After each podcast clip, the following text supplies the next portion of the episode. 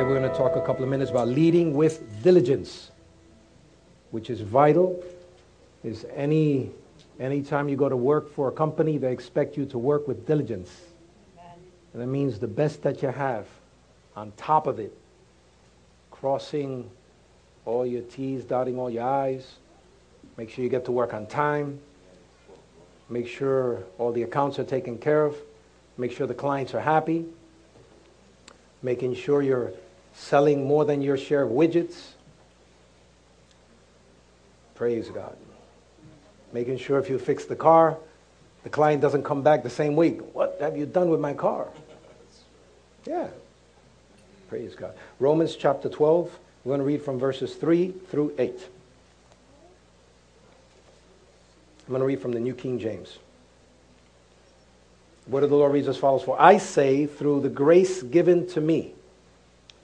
Notice that the Apostle Paul was saying that there was grace that was given to him. And he says, so I say, through, through the, the grace given to me, to everyone who is among you, not to think of himself more highly than he ought to think, but to think soberly, as God has dealt to each one a measure of faith. For as we have many members in one body, but all the members do not have the same function. I'm going to say that again. For we have many members in one body, but all the members do not have the same function. So that should settle it once and for all, as to you trying to be that other person, because it's not going to happen. Because you're not supposed to be that other person. Because God made you unique, Amen. Special. Amen. You have a, you have a special gracing upon you. A special set of or gifts or gift sets. Or gift set, rather. Then it says, for we being many are one body in Christ, and individually we are members of one another.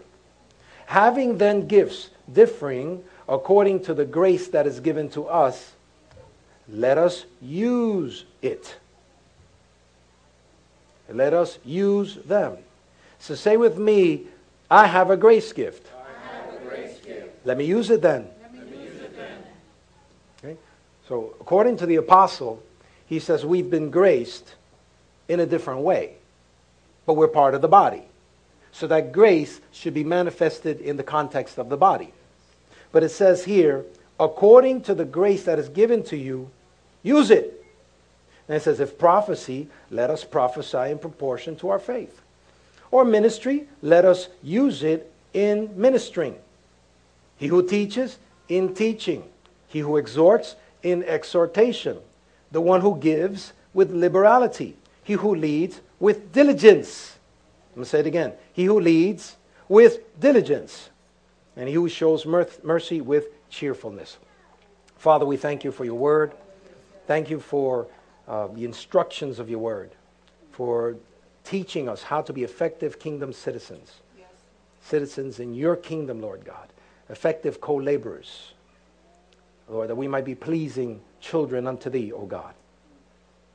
That we might be effective co-laborers. Co-laborers. That we might work together, my Heavenly Father, in a spirit of love and mutual respect, honoring you in everything we do, Lord God, doing everything as unto the Lord. And we'll be careful to give you all the glory, the honor, and the praise. In the name of the Lord Jesus Christ, amen. Amen. Praise God. You may be seated in the presence of God. See, that's exciting to me because that means I'm important. I'm going to say it again. That's exciting to me because that means I'm important. Because even though it says I should not think of myself higher than I ought, I do need to think of what I mean to the body of Christ. Yep. Some people think they're, they're big and bad because they have a specific gift. Or in some ministries and churches, we celebrate one gift over another, which is a very big mistake. And I see that among especially uh, Pentecostals and Charismatics, we, we, we tend to celebrate the, the prophecy gifts. If Prophet so-and-so shows up, you know, the church gets packed up and everybody wait ten hours for a prophecy. I know because it's happened right here. And don't get me wrong, I celebrate that. We had a prophet about, I don't know, maybe six months ago.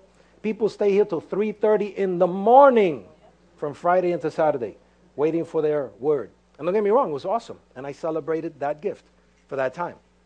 But what about the teacher? What about the administrator, the ones we don't like too much?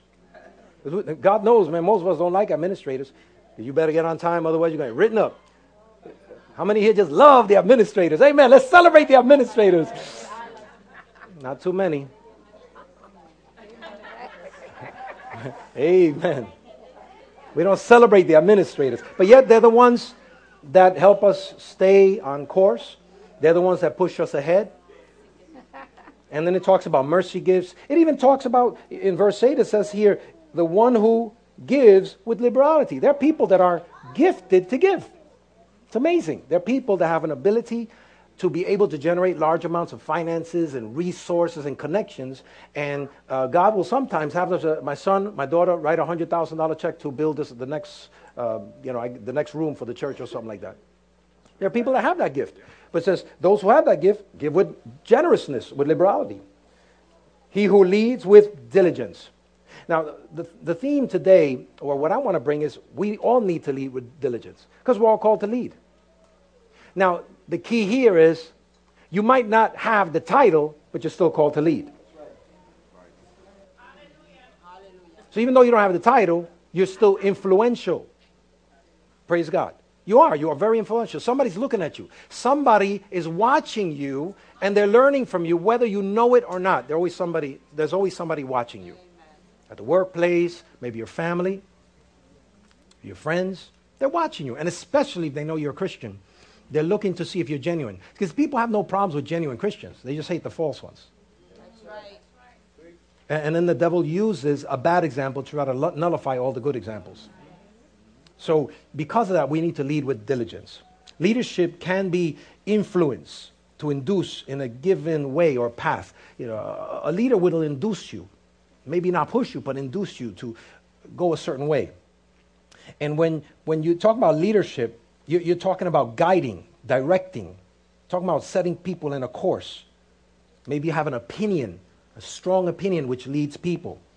Or a direct command. A leader can have a direct command. That's, oh, you know, boss said it, so let's do it.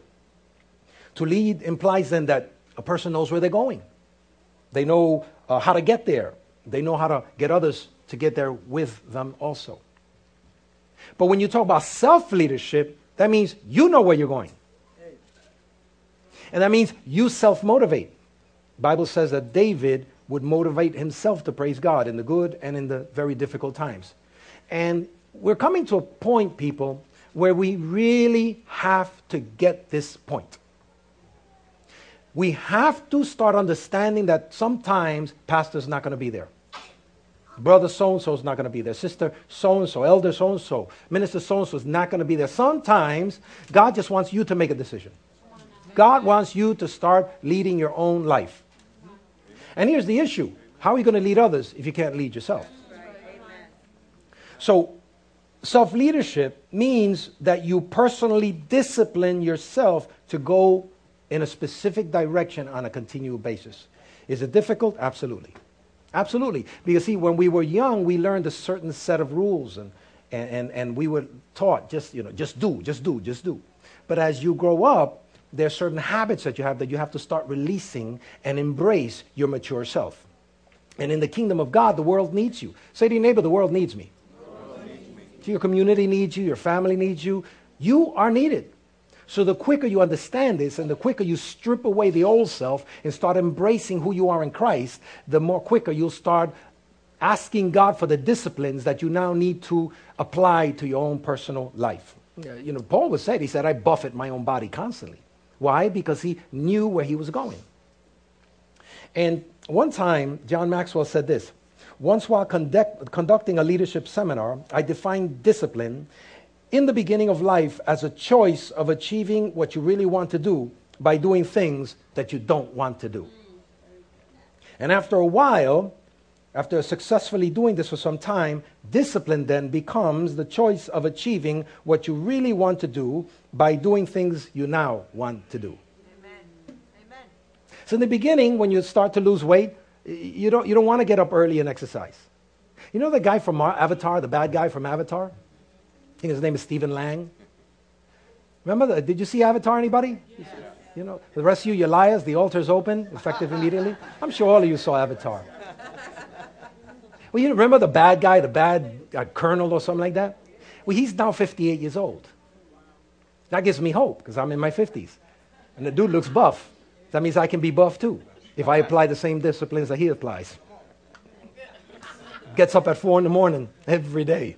But that's, that's that's what he said he does. He says, I know I'm not as young as I used to be. And I'm not as strong as I used to be. He said, but that's okay. I now take naps, he says. But I still eat well. I get up every morning, four in the morning. I do several sets, uh, exercise. And he does that uh, with the understanding that when you burn early, and you, you do cardio and you lift weights early, all day long, your muscles are continuing to burn energy. So whatever you do eat, you metabolize it properly instead of it landing on the, in the, the, the gut. You know, right over here? Yes, yes. Nobody's smiling now. Everybody says, Pastor, I, I like a good message, but don't meddle. Right? Uh, I, I understand. I won't go any further. But the problem is, is that we don't self-discipline. So if we're not internally motivated, we then have to be externally motivated. So when God sees that we don't embrace for ourselves the disciplines we need to embrace in order to be effective for his kingdom, then what he'll do is send circumstance. And sometimes circumstance is called your boss. Sometimes circumstance will, will, will come in and say, you're fired. Sometimes circumstance will say, you don't have enough. Or you, you write in what your circumstance may be. If you're not internally motivated, you'll certainly be externally motivated. And God's, God's will leads us to his goodness. But the problem is the journey sometimes don't taste so good.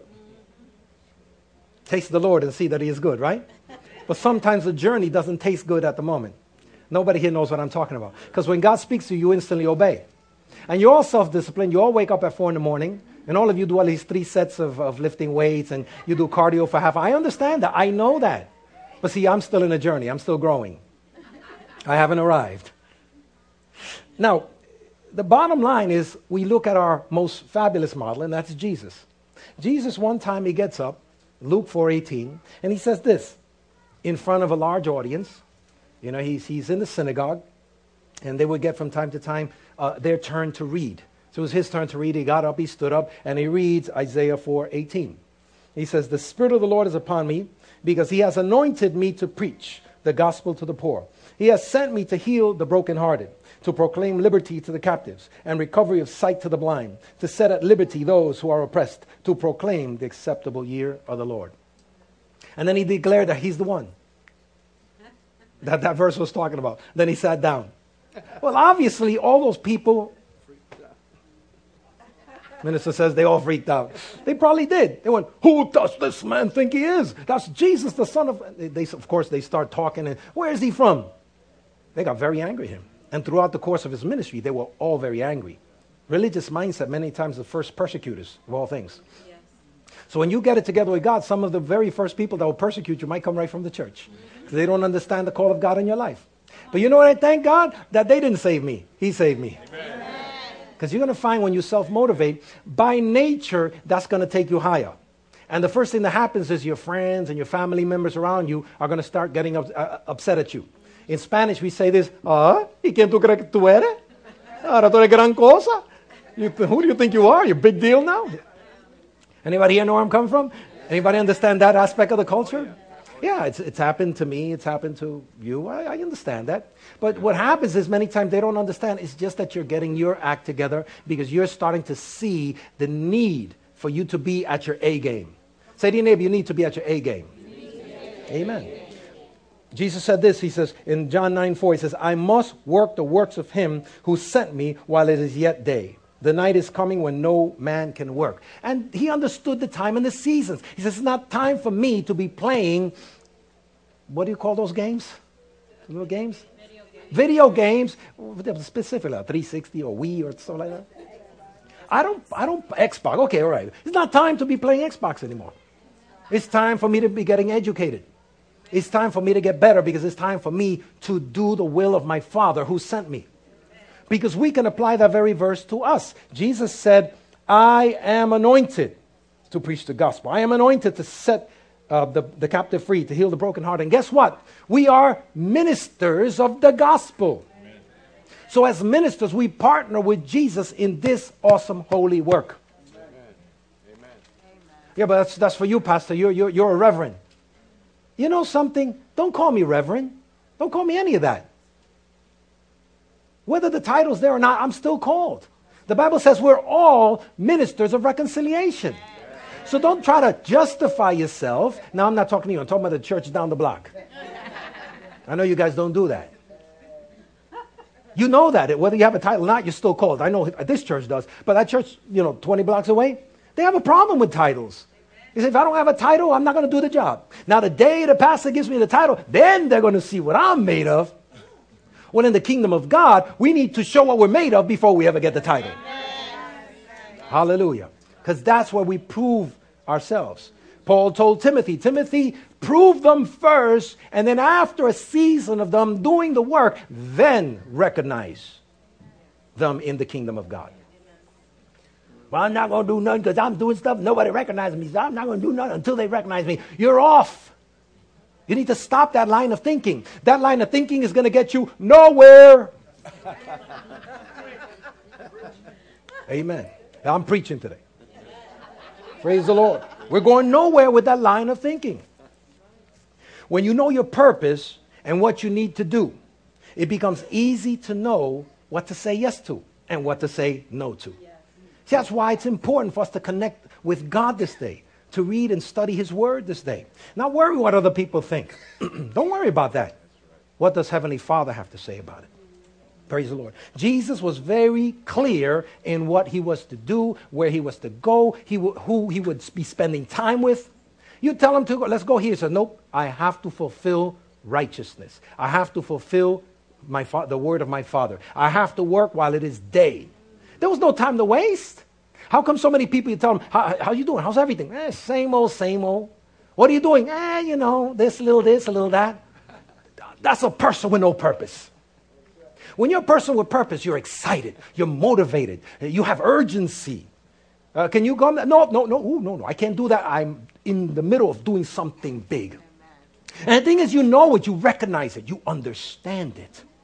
And people misinterpret that and think, oh, you think you're big, big and bad now, huh? You got no time to hang. Actually, no, I don't have time to hang. Because I'm doing something great right now. And many people get upset at you. And you know what, what I find? Many times you, you, you lose some friendships over it. Because they want you to remain the same so that they could feel comfortable in their mess. The minute you make them feel uncomfortable in their mess, because now you're going higher, now you're, now you're connecting with God, you're connecting with the purpose, people are going to get upset at you because you're making them uncomfortable. Jesus made them uncomfortable, the apostles made them uncomfortable, and we will make them uncomfortable too. But I'm not called to make people comfortable. I'm called to draw people into the kingdom of God. I'm called to have people see Jesus in me so that they may receive Jesus in them. Hallelujah. Amen. Amen. So the important thing is to self-motivate and to self-discipline. And that's a very difficult thing to do. Because you have to fight mindsets. You have to fight bad habits. And bad habits, we've got to be fair with ourselves. Because bad habits are very hard to break. Because bad habits come as a result of us doing something over and over and over and over again. And the brain takes it as a command. So it literally hardwires you to that. So if you're smoking, it's very hard to break that habit because you're hardwired. If you're always late, that's hard to break because you're hardwired. If you always say, well, I can't do, I can't do, I can't do it, it's hardwired into your system. Now, is it true? No. It's just something that you allowed to become a permanent marker in your brain.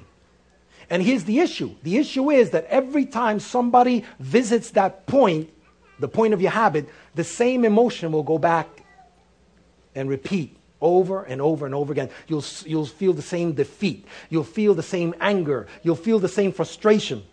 But all that is is an echo of something that happened a long time ago that no longer functions for your present or for your future. Amen. Wow. Amen. Wow, wow, wow. And that's hard to break because it's it's wired in your brain. The synapses in your brain have collected it at, as as a permanent marker. So every time you go through a similar experience where you're just about ready to make it, suddenly your, your, your brain fires in that, and then you get the emotion that you can't. And since you feel it, you think it's real. It's not real. So that's how come you got to take it to the next level, and by revelation start fighting that thing. Because how do you break a habit? Start doing something different over and over and over and over and over again. After a while, your brain starts fighting with you and starts saying, no, but you told me this. It says, no, but I'm giving you another command. No, but you told me this. No, but I'm giving you another command. No, but you told me. And over and over, your brain will give you the hardest fight. But after a while, it starts saying, okay, this is a new command. So now it starts recreating the emotions, the feelings, and the habits connected with it. That's how come somebody said once you want to establish a new habit, you got to do something for thirty days. I say that's not entirely true. I, take, I say actually it takes about three to six months to a year. It takes a lot longer. Yeah, really. Most things take a good three to six months to a year. I'm just being realistic with the people. You try something for thirty days, you get into it, wow, nice, nice. And after a while, you go right back. It, it, we, we, we are recidivistic by nature. We just go back to the same nonsense, the same mess by nature. But if you take for three, six months to a year, just get in there. If you, you fail, fail forward. Get right back. You, you got off the wagon, get back right back on it, so to speak. And, and what I find is if you have purpose behind it, then you have a greater motivation. And what's the greatest purpose? My life is needed. Jesus said, while it is day, I need to work. It's day, people. This is the time to work. You have strength. You have life. Uh, you know, the favor of God's on you. When are you going to wait till the favor's off?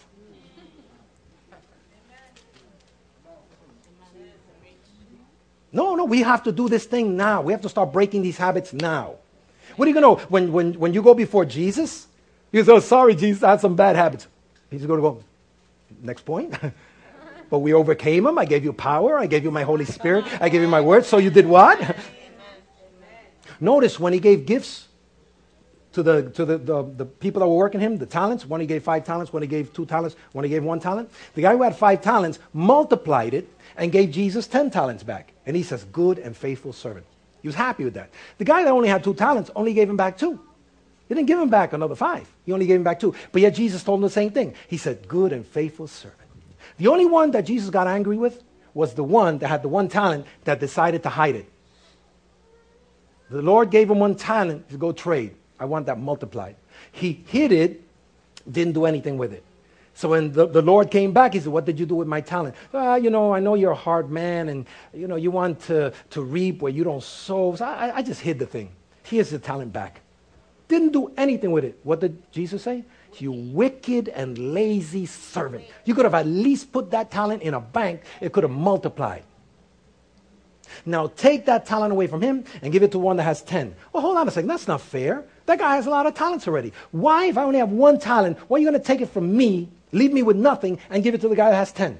That's not fair. And I find a lot of people saying that today. That's not fair. You know why Jesus says give it to the guy with ten? Because the guy with ten is always busy, working, and produces. Yes. And he can be trusted.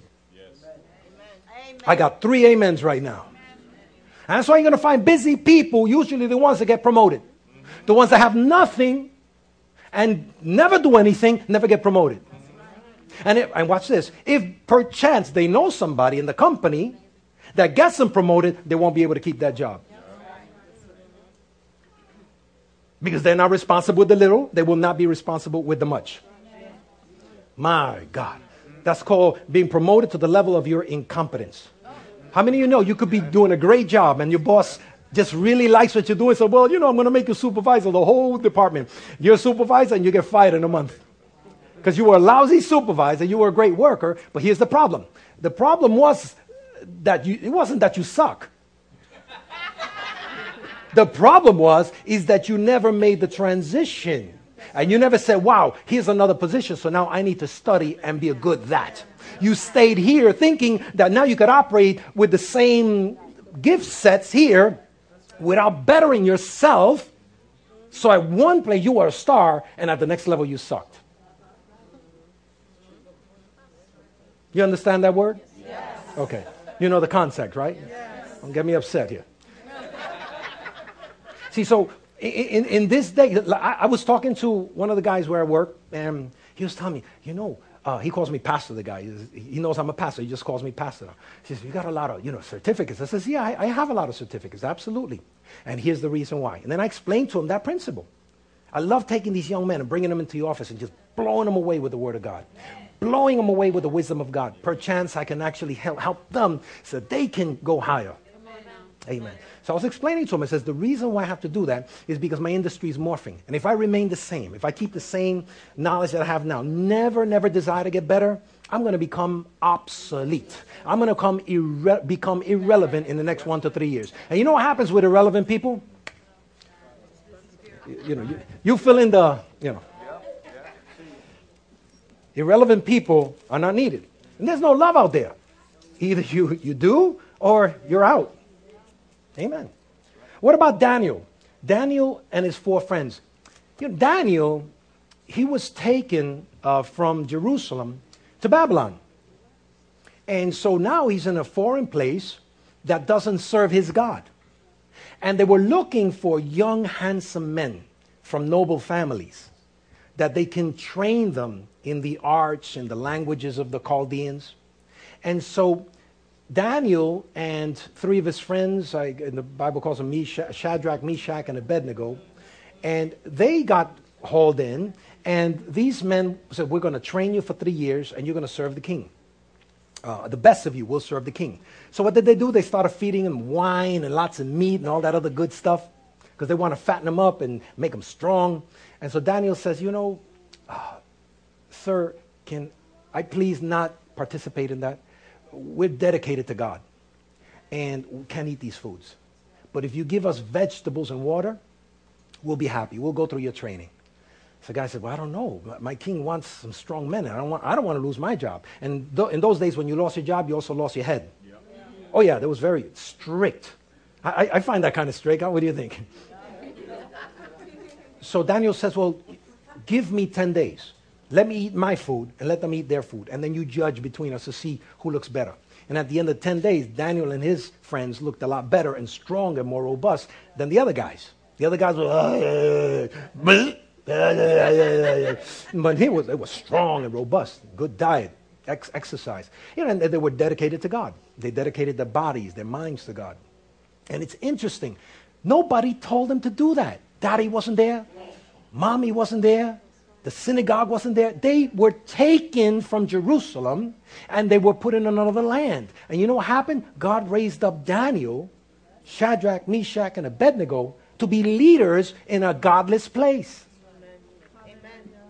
And today many of us worry because, oh, you know, it's not Christian America anymore. It's post-Christian. It doesn't make a difference. God can magnify you and your ministry in any setting. Yes. Whether it be Jerusalem or Babylon. And sometimes, depending on the place you're born, you might have to serve in Babylon. What was Joseph's greatest ministry? Was it in his father's house? No, it was next to a pharaoh. Pharaohs did not serve God. But yet, he was his mo- he had his most effective time, his most effective ministry, not in the house of the Lord, but either in the marketplace, in the government place. So people of God, God is raising you up. Don't worry about where he's going to position you. He'll position you in the greatest place that will magnify your gifting and your anointing. Amen. Hallelujah. Amen. By today's standards, Jesus would have been an abject failure. Why? Because he never built a synagogue. He never built, you know, a great community of believers. He left eleven guys. Because out of the twelve, one was a devil. Right? Think about it. In Jesus' team, one of them was the devil. Not the devil, just a devil. Little devil. Small d. Judas Iscariot, right? There was another Judas, but that guy was righteous. But God blessed him in such a way that we today don't understand because we want big. Everything has to be big. But yet, what was the biggest thing that Jesus did? He ministered to twelve guys. He gave his all to these twelve guys. He loved on them. He, he had them walk with him. He mentored them for three and a half years. And when, we, when he went back up to the Father, who was the one that turned the world upside down? It was those eleven guys. Because Matthias replaced uh, the, the Judas Iscariot. And then the thirteenth apostle was Paul. He never built the synagogue. Who, who built them? Who built the churches? Who built the communities, the Christian communities? It was his sons, his spiritual sons. Hallelujah. In twenty-one years, they had reached all of Asia Minor. Cities saw revival. So what do we think is big? Oh, you know, you got to make millions of dollars. You have to have real huge churches. No, how about you ministering to that one person? How, how about you having that home group, that small home group, and raising up a T D Jakes? Or a Billy Graham or somebody like that. Or somebody that can pastor a church. Or somebody that, that can touch the world in missions. Or how about you raising up somebody who will become a next senator that, that would touch their, their city? Or somebody that could be a next president or next doctor or next lawyer. Praise God. See, we need to understand what we do is important. So that's why it's important that you self-discipline in this day. Hallelujah. You have unlimited resources today. Unlimited. Unlimited connections. You know, my connections can get you a lot of stuff today. But how about our connections? One can chase a thousand, but two can put ten thousand to flight. And somebody earlier said, I, I think it was Minister Julio, that there were over thirty people here praying. What type of power was released this past Wednesday? I had an awesome time. I, I was in a revival on Wednesday. I, that was awesome. I was there praying. I was saying, Lord, thirty people praying. What's next? sixty people praying? I've been so used to people running away from prayer that to see them actually attracted to prayer, we, we, we're experiencing a move of God in this place when people wanted to pray. You know what I mean? Hey, Lewis almost went to heaven. Minister Lewis, but he was so on fire. Yeah, the Lord's, oh, hallelujah. He started twirling around. He ran up this wall. He chased around here. Amen. Oh, man, let me tell you, that, that prayer was, that was fire. It was, it was awesome. And you know what happens? Nothing happens until we pray. So the fact that we're praying, things are going to happen. Hallelujah. For, for those of you looking on the internet, things happen when you pray. Yes. I know people look at the internet because last week I was looking at the internet. I'm serious. You guys were having a great time. I was having a great time with you. Praise the Lord. We've also been anointed now because Jesus is seated at the right hand of the Father. So now the body's the one that's actually doing the work of preaching, getting people healed, getting people saved, getting people set free. So we're anointed. Say to your neighbor, we're anointed. Now, the, the anointing is a supernatural empowerment. It's a supernatural endowment of power and ability for a predetermined kingdom objective. And it will usher in the will of God. When God empowers somebody, when God anoints someone, it speaks of power and anointing. Anointing carries power. All right? Amen. So we are anointed. We carry power. There's a uh, that word dunamis in the Greek, power, is something very interesting. If you look at its definition, it's miraculous, explosive power, dunamis. And that's the same word we get the word, same root word that we get the word dynamite from. So it's a dynamite type of power. Say to your neighbor, you have a dynamite type of power. Amen. Ephesians three twenty.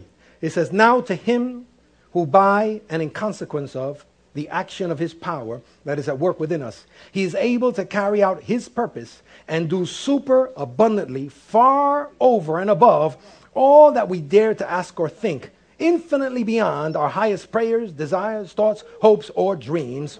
To him be glory in the church and in Jesus Christ throughout all generations, forever and ever. Amen. So when you start to think it, already God surpassed it. When you start to ask for it, he already has on this earth realm all the power you need and way beyond all that you need. But I've never gotten a break. Well, it's time that you get some breaks. Release the power. Start praying the prayer. Start making the declarations. Are you aware your declarations are dangerous? Because your, de- your declarations have power behind it. That's why it's important that Christians not gossip. Because your gossip has power. People were praising God. There was um, some people almost jumped up. But when I said that, everybody just calmed down. I saw one person went, hallelujah. It's amazing, man.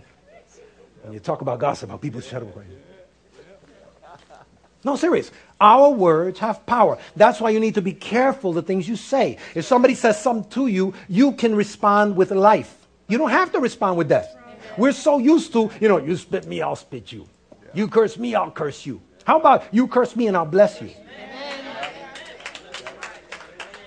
Amen. You hate me, I'll love on you. You're miserable, I'll be... I'll be not miserable.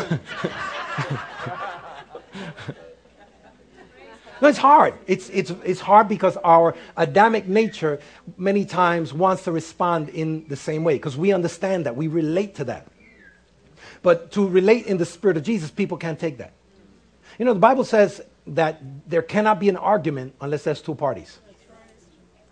If somebody's angry and wanting to argue, if you refuse to argue, you'll just get them angrier and angrier until they explode or something. Really, because it's when you want to fight and they won't fight you back, it's just a horrible thing. Even bullies don't like that. If they come, what, what, you got a problem? No problem. You sure? Not even a little problem? No problem. Oh, I was thinking, because if you had a problem, you have a problem, sure. They don't know how to respond to that. Praise God. And, and we need to we need to flow in that spirit. Hallelujah. So what we know of anointing in general, we could apply to specific areas. First and foremost, we need to realize that you're anointed to do what you were called to do. Yep. Don't try to be somebody else. Be yourself. If you're a good preacher, man, preach on. If you're a good teacher, start teaching. If you're a good administrator, give that to God and administrate with grace, with love, with tenderness, but also with strength. Because people need administration. Amen. I just heard last night or maybe early this morning, um, one genius, I hope he's not here. There was a funeral procession and he just decides to cross the funeral procession instead of respecting it.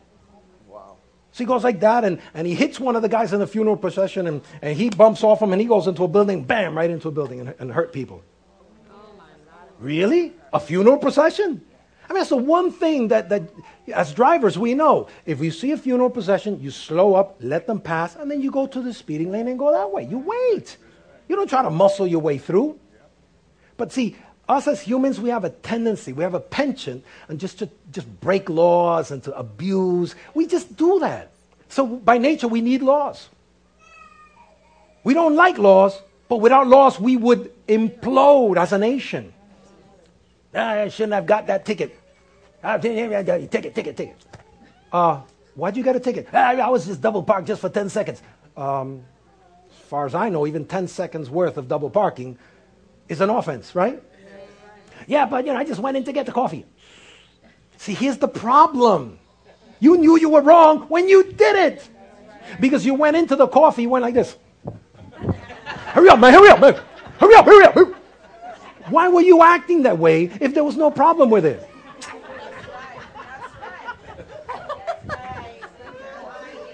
And then you get the ticket, and then you're angry at the poor person. Well, meanwhile, you were the one that were guilty.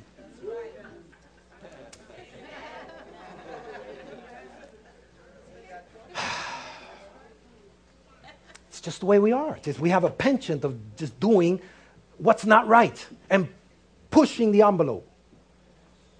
And then we don't want to get caught. The anointing lies dormant in you until it's properly activated. In First Timothy one, six and seven, uh, the Apostle Paul told Timothy, "For this reason I remind you, fan into flame the gift of God, which is in you through the laying on of my hands. For God did not give us a spirit of timidity, but a spirit of power, love, and of self-discipline." When you were born again, God tapped into that grace gift that's in you. Even before you, you knew the Lord, there was a gracing in you. But now, as you've given your life to God, those gifts, those abilities, touched by the mighty hand of God, touched by the Spirit of God, touched by the anointing, will activate for the benefit of others. The anointing is the one that actually breaks the yoke. The anointing is the one that actually leads us and others to truth. The anointing actually gives us wisdom to accomplish our assignment. So we need the anointing to be flowing mightily in our lives. The anointing gives us favor for progress.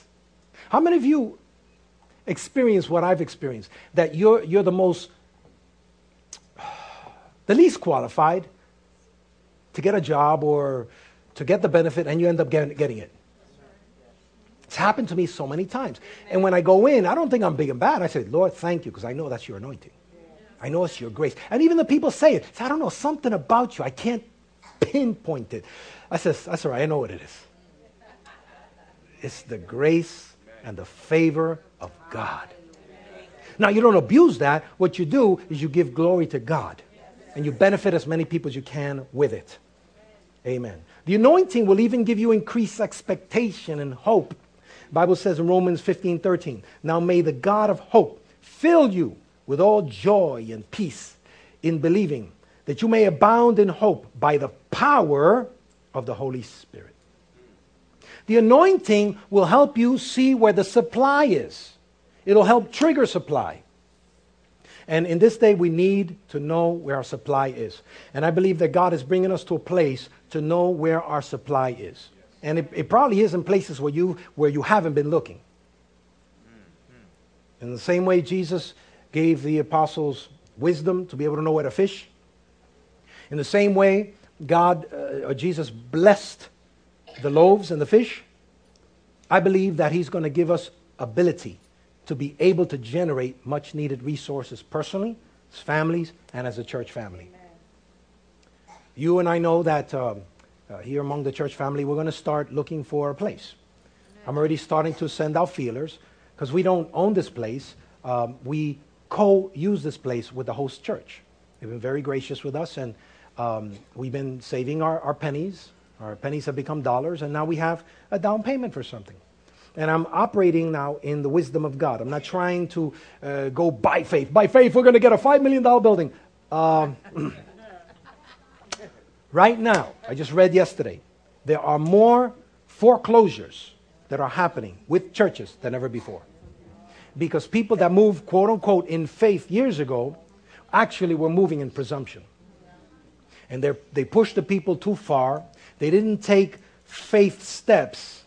They took presumptive actions, which today has come to bite them.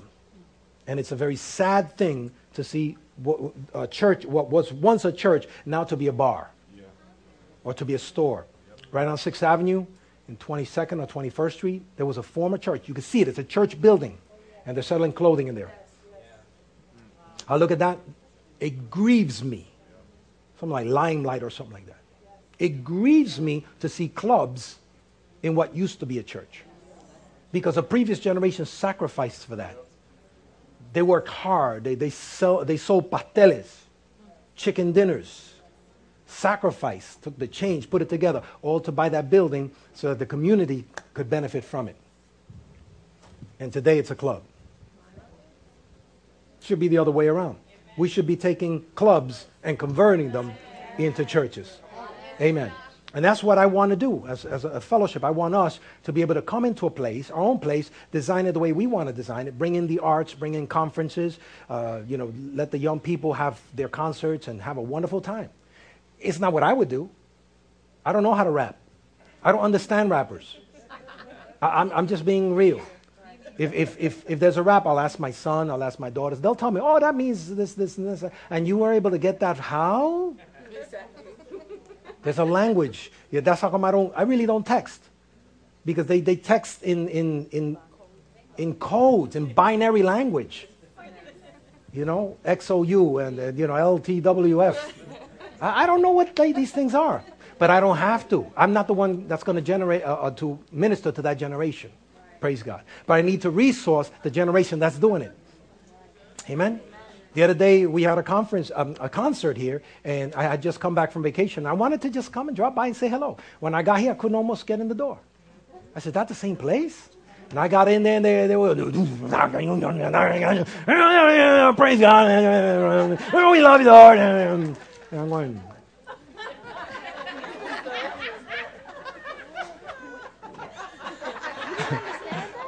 no, I didn't understand that whole show. But see, I was all right with it. I was all right. See, my, my way, my, my way's a little different. But when I put my music on, my children go, "Dad, please, really?" I go, "Yeah, that's right. That's music." That's my generation. But we need to we need to minister to people of my generation. We need to people to minister to people of the thirties, the twenties, the teenagers. They're, it's different cultures. And we just need to make sure that the grace of God, the glory of God, the Word of God doesn't change, but the culture does. You think things have changed between now and, the, uh, and when Apostle Paul used to sing his songs? I was raised in a church in the seventies. They used to sing a certain way, dress a certain way, and act a certain way. And then they would call it, and I, I mean no offense to anybody, honestly, because I still come from that extract. That, so I, I really respect my spiritual fathers and everything. But this is what they used to call it. They used to call it La Senda Antigua. La Senda Antigua is the old ways. All right? Okay, so let's thinking about that, the old ways. Right, okay. So when I studied what the old ways really were, it comes from uh, a root holiness movement from the early nineteen hundreds. And there was a, a pastor, Pastor Seymour, A, a, a black pastor, man of God, and his church got filled with the Spirit in Azusa Street. Mighty move of God. People got filled with the Spirit. They were rolling all over the place. They called them holy rollers. They would dress white, in white. Women would dress up here, to the neck, all the way to the floor, because they wanted to distinguish themselves by, by living separated from the world. So they would not allow any colors on them. Um, it had to be black and white for men, women all white. And uh, the the, dre- the hair had to be a certain way. So that was in the early nineteen hundreds. By the time the seventies rolled along, when I started fellowshipping, men were still wearing ties, and but they had colored shirts. You know, pink, yellow, brown. If the people from the nineteen hundreds, early nineteen hundreds would have seen as, "Oh, that's no good. That's not the old way." But yet this generation, when I got in, was calling that the old way. See how the culture changed from then to then? Nowadays, that same church, if you go there, women are no longer dressing like this.